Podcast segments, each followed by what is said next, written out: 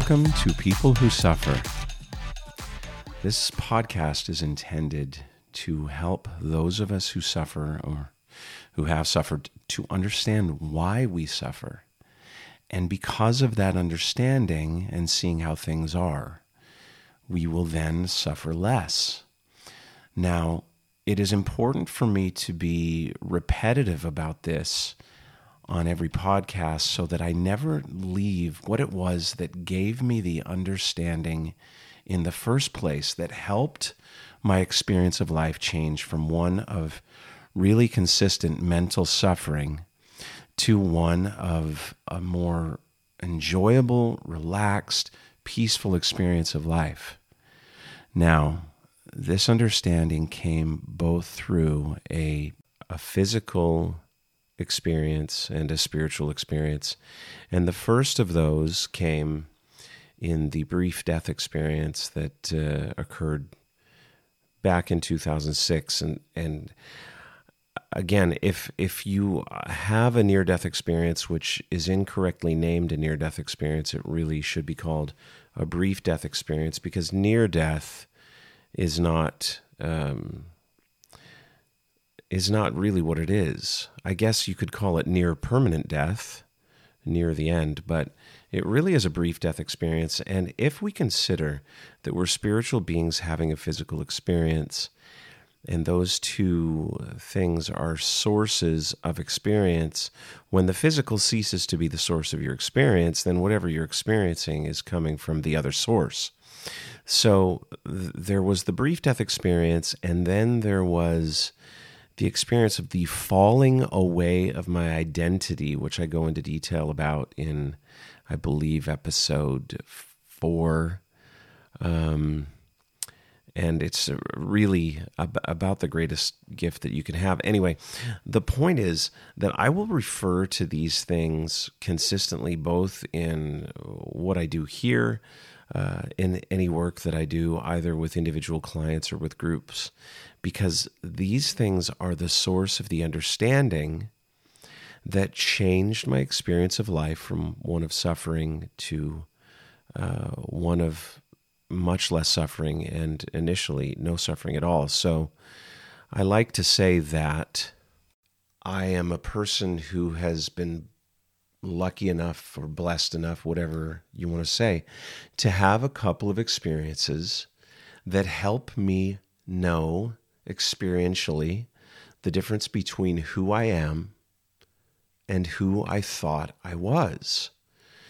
And today we're going to be talking about that who I thought I was and how that is what most of us go through life with, walking around from an experience of thinking we are a certain way, thinking that we are a certain person.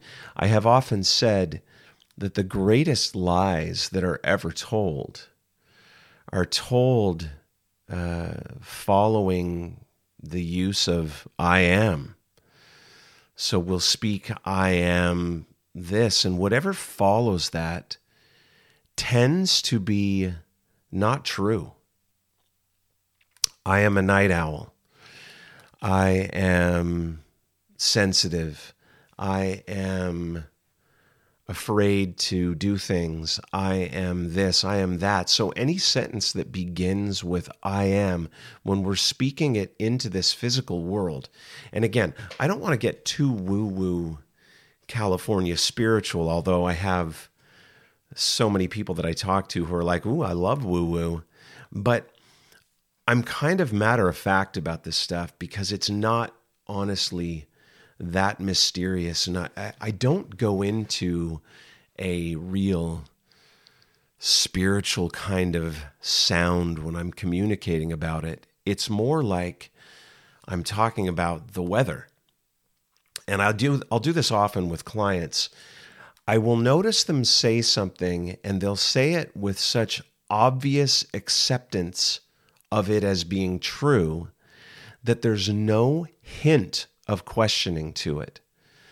So I'll use an example. Uh, one of my clients, one of the people that I've, I've been working with recently, said on a call the other day, I'm really not, I'm not an off the cuff kind of person. So obviously, I need to be prepared for whatever I'm doing. And, and I said, Is it okay if I stop you right there? And she said, Yes. And I said, Okay. Um, what's the weather like where you are right now? And she, you know, turned and looked at the window. And, oh, it's dark and a little little chilly. And I drew her attention to the way that she spoke that.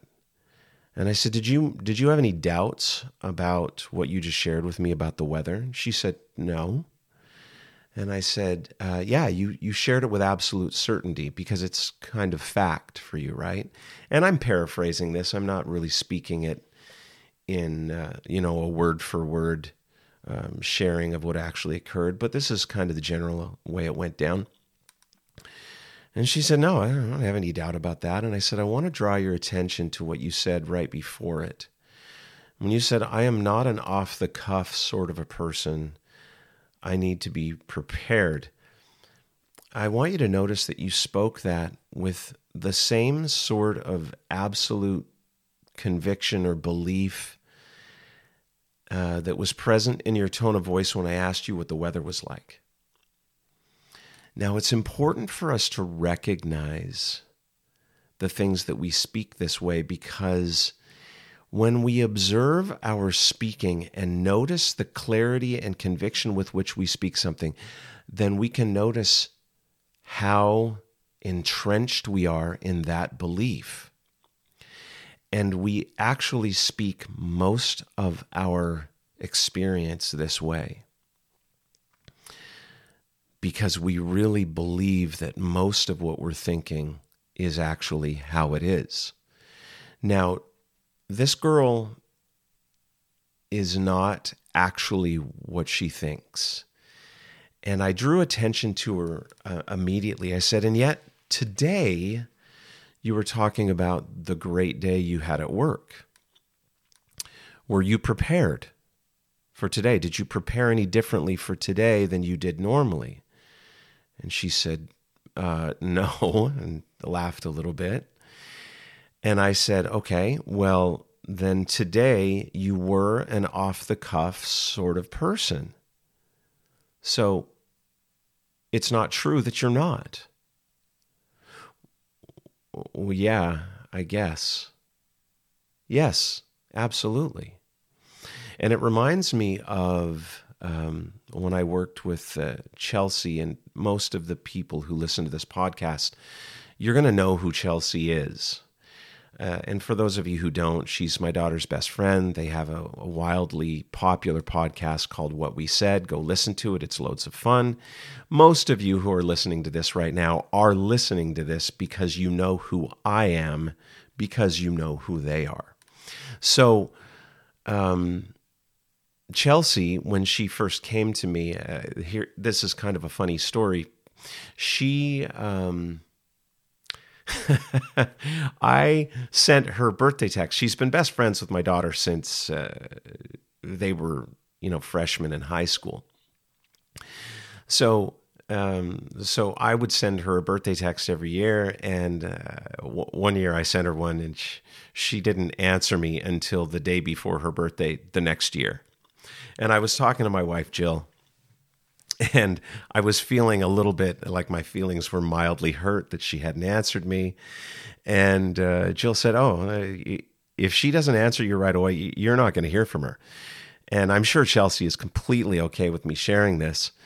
Um, so I had done an Instagram live with JC, and uh, one of the, one of the surprises of that Instagram live is that Chelsea reached out to me afterwards and said, I would like to talk to you. And it didn't occur to me for one second that that she would be one of the people that would reach out. It didn't occur to me that anyone would reach out, actually.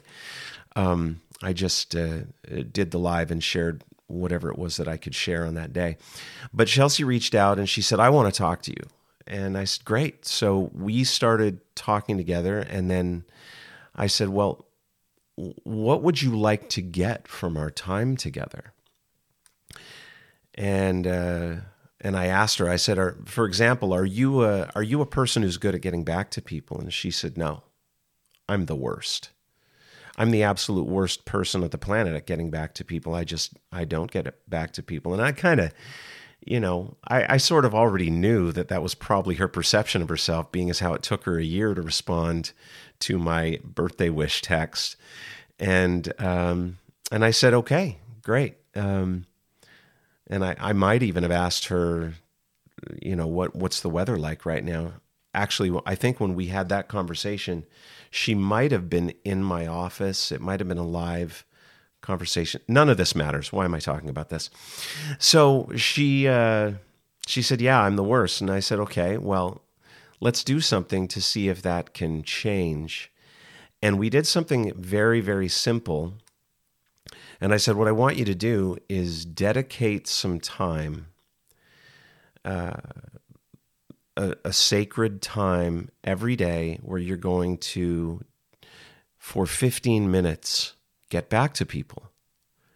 And she said, Well, that that won't do anything. 15 minutes a day won't do anything. I'm so far behind getting back to people. It would take way longer. And I said, Well, I don't want you to do that. I just want you to do 15 minutes and then just notice how you feel. And um, don't have any judgment when you do it. Just just do it and notice. So, and then I also said, and I want you to send me a text every day confirming that you have kept your agreement and you have done those 15 minutes of dedicated time getting back to people. So she did that, and I really only anticipated that she would do that for a week or maybe two. But as she sent those texts back, she was a little bit shocked at how she felt. She's like, I feel powerful. I feel good. I feel like, uh, you know, I can do this.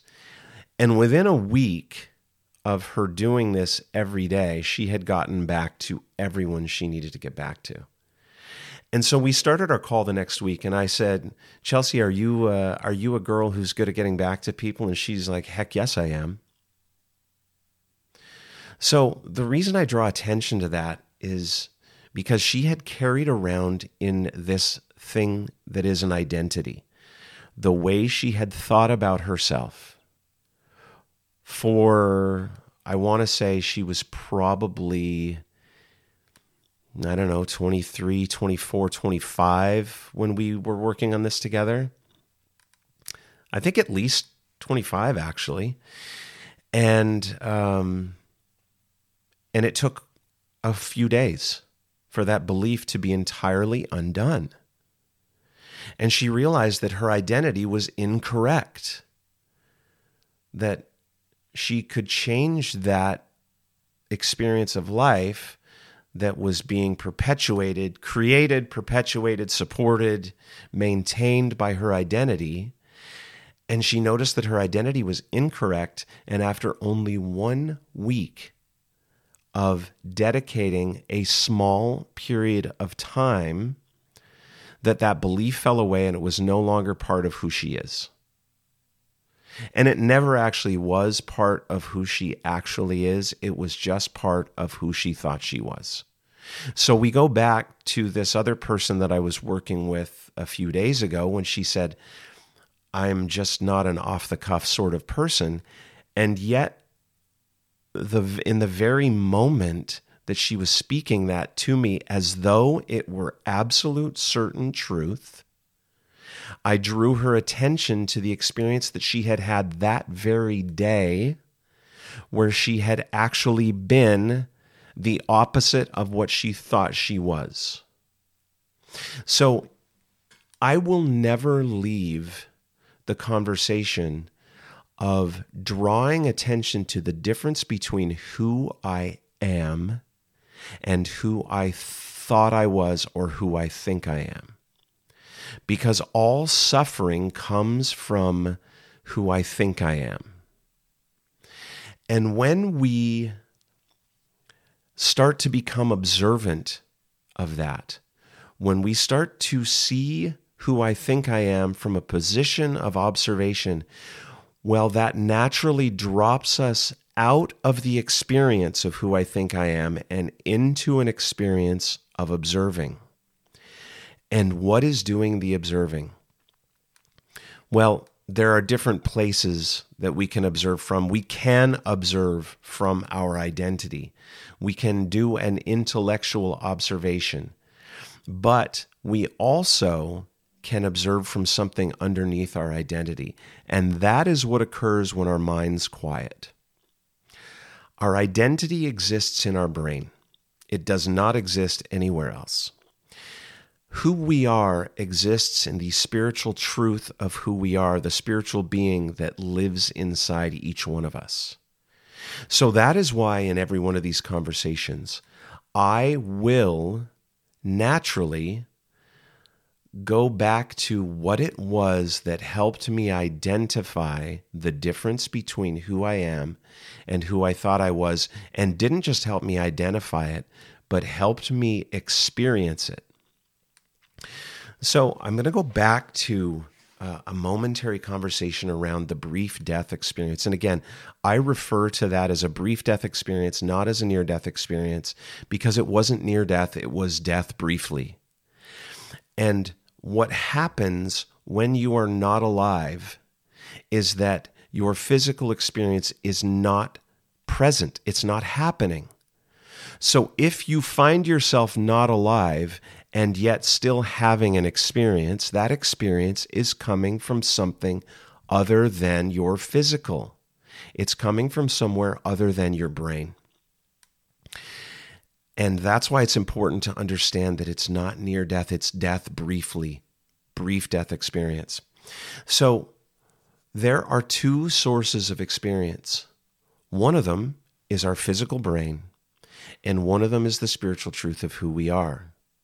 And when our brain gets quiet enough, we then are having an experience from another source. And that is the source that resides inside us, resides underneath who we think we are. And that is, that source is actually who we are. So when our identities get silent, we get to live from a different place. And that place is peaceful. That place is understanding. That place is not limited by the identity.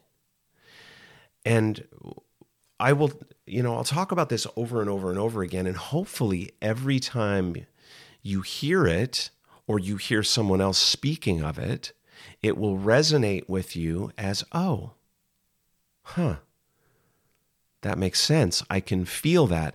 And every time you feel it, if you have a sense of what it is, the actual truth of it, that you are a spiritual being having a physical experience, and that spiritual being can provide some of the experience you're having in this physical world, then the knowing of that will be accompanied by the feeling of what that is.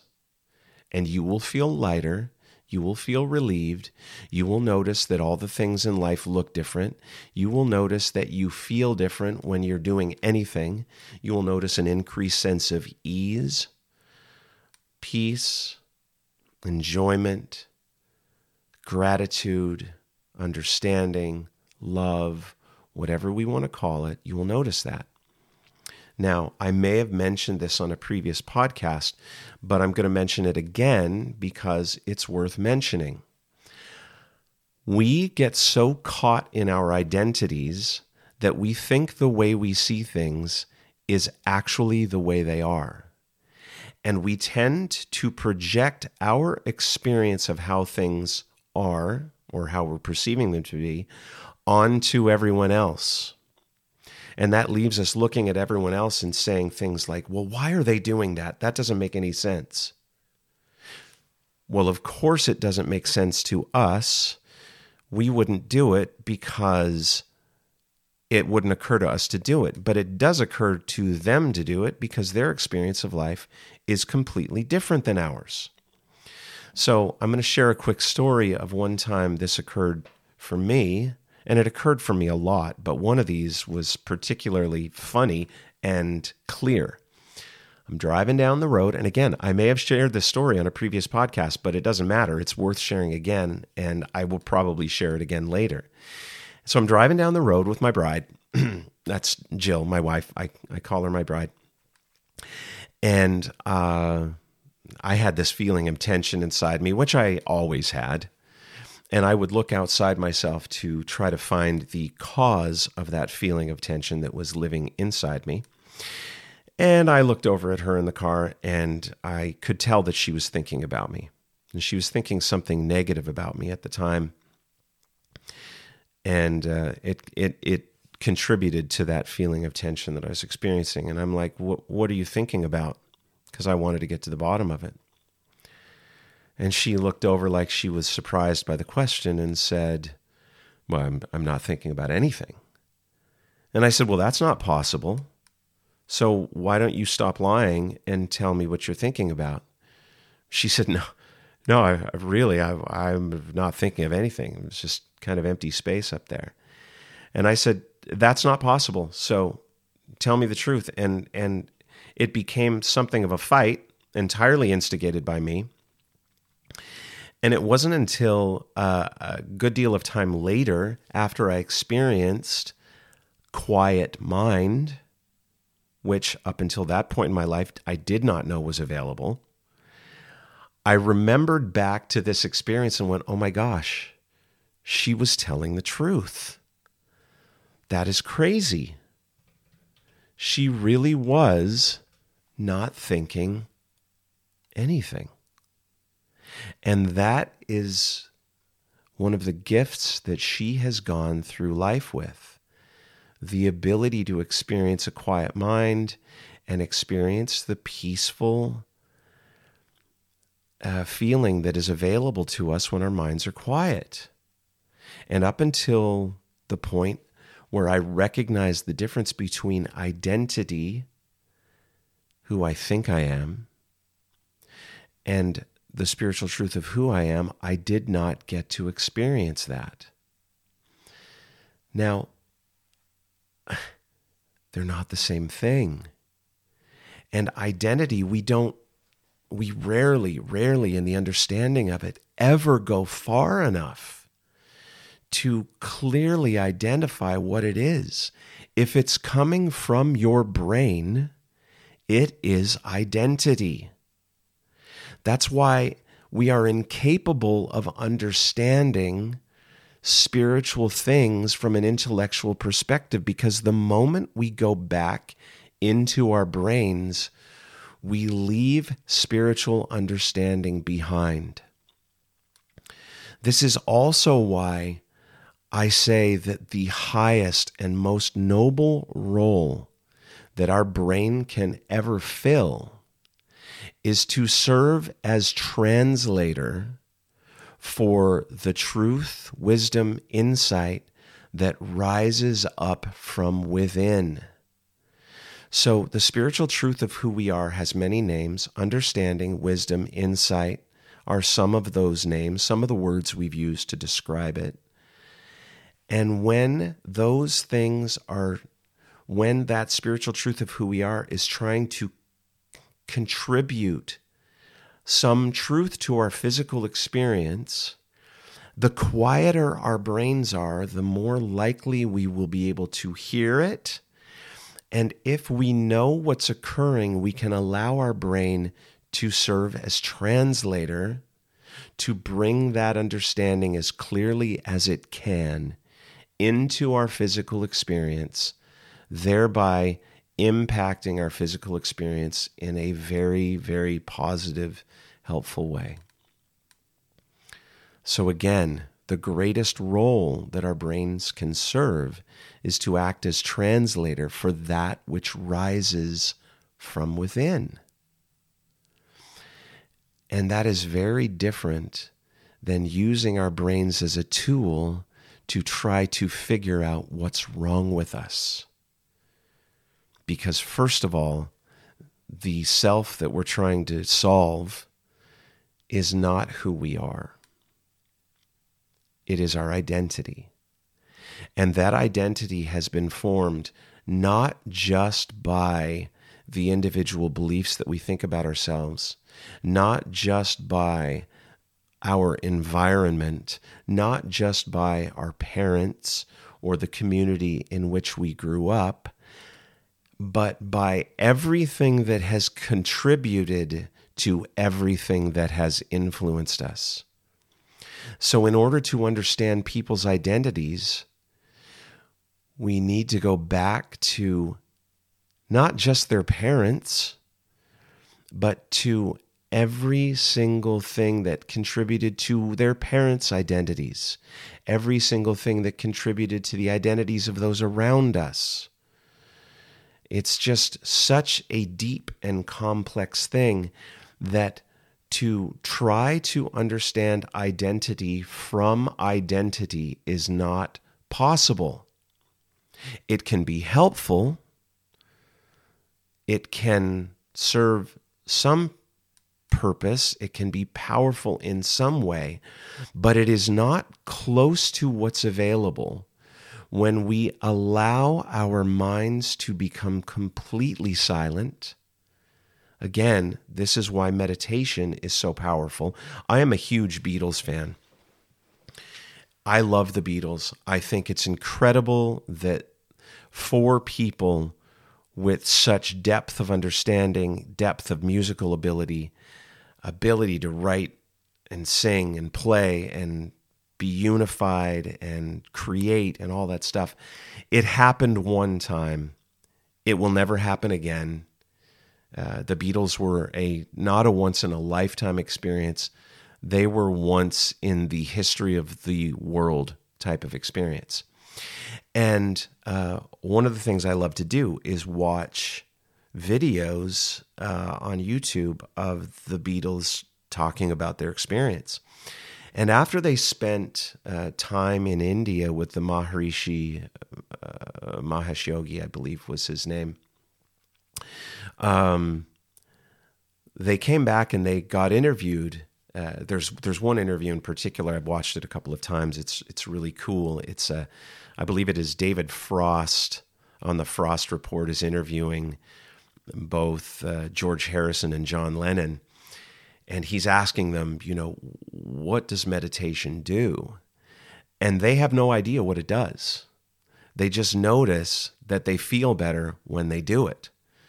And John Lennon's like, you, you know, I don't really know why it, uh, you, you, know, why it does what it does. This is my poor attempt at a John Lennon voice and accent.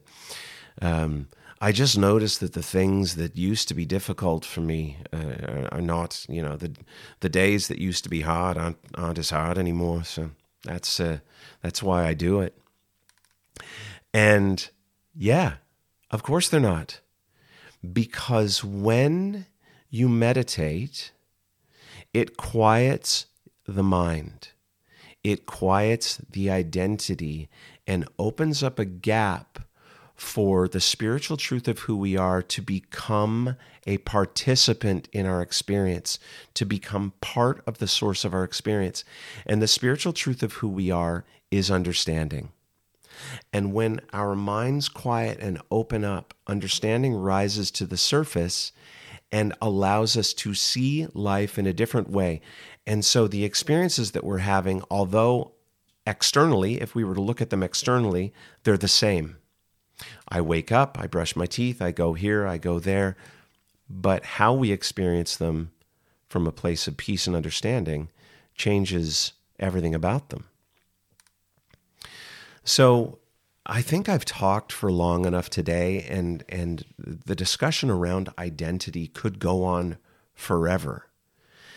But what we're looking for is for it to fall out of the intellectual space, fall out of the area of trying to figure out what identity is, and instead notice that when our minds quiet, we see our perception of who we are for what it is. We see it as external to us, not who we are, just who we think we are. And then this ego, and in the words of Sydney Banks, with all its problems and all its inhibitions, and he said this is where the, the big problem lies is this image, this ego, this image of self importance. And again, it does want to make itself important. That's one of the things the ego does. It wants to be important. It wants to be right. It wants to be in control. It isn't who we are, and we think it is. And when we notice it for what it is, we become friends with it. We become grateful for our brains, for the experience that they provide to us in this life. And I don't want to get all, again, woo woo California spiritual, where you're, you're just dismissing your brain as not who you are. It is the provider of this reality, it is the provider of this physical reality. And when we become friends with it, it becomes a gift to us. And we get to steer it rather than being steered by it. To think the thoughts that we want to think rather than the ones we think we have to think because of the previous input that has gone into our identities. My wife, on some level, knew that when I was sitting in the car with her. She may not have known the exact detail of how it was working, but she knew that quiet mind was available to her and she loved the feeling of it. So when I looked over to her and said, What are you thinking? and she said nothing, she wasn't lying. She was really thinking nothing. And when people ask me now about one of the greatest gifts of knowing and having experienced the difference between who I am and who I think I am, that's it. That's the one I identify. It's the ability to be going through mundane daily activities like driving somewhere, sitting on a couch, looking out the window, and having that experience come from quiet mind and noticing the beauty of that feeling that's available to all of us all the time, that is the state of meditation. That is the lifestyle of yoga. That is the thing that everyone seeks. And it's available when we experientially know the difference between who we are and who we think we are. That is the great knowing, and the knowing that will have the greatest impact on our experience of life. Thanks for listening and have a great day.